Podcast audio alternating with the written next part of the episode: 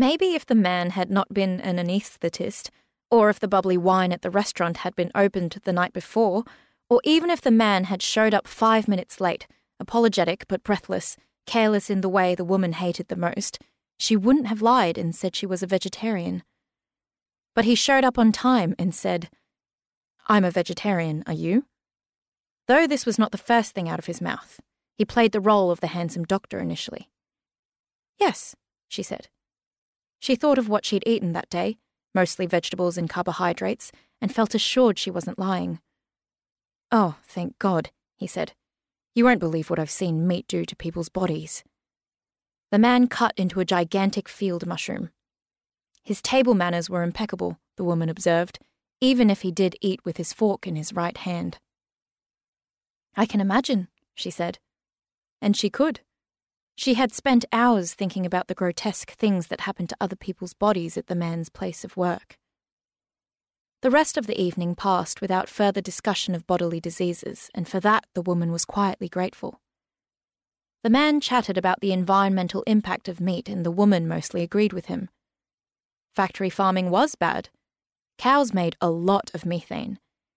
In fact, she'd been trying to reduce her own footprint she paid extra to the power company to offset her carbon emissions. She bought all of her clothes secondhand and did not drive a car.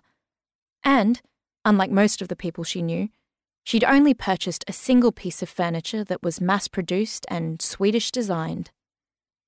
Before they even ordered dessert, tiramispoons, individual portions of the Italian dessert served in a soup spoon, the woman was a convert. A vegetarian. Never mind her mother her darling Popo. Never mind the whole of her extended carnivore family. Over the course of the evening, the man talked about enough of the right things to prove to the woman he was sane. And wasn't that in itself a rare treat? They both had no taste for sport. They'd enjoyed a few of the same novels. One of the man's pupils was slightly larger than the other, which made him appear constantly surprised. Had she mentioned that he was a doctor? By the time he paid the bill, he insisted, and said, My last relationship ended when my girlfriend ate a steak in front of me. The woman had consumed too many glasses of wine to want anything else than for him to take her home. Outside, it was raining lightly. Under the awning of the restaurant, they made a charade of ordering rides to go their separate ways.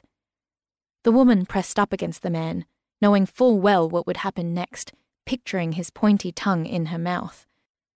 She thought of the whole parade of dishes she could prepare with baby carrots, legumes, and soy products, foods she knew all vegetarians liked.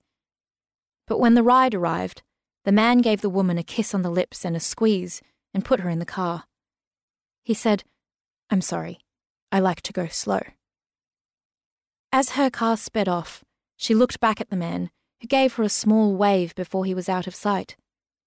Visions of miniature vegetables danced in the woman's head. The woman got home to the apartment she once shared with her boyfriend, though he'd not lived there for a long time now.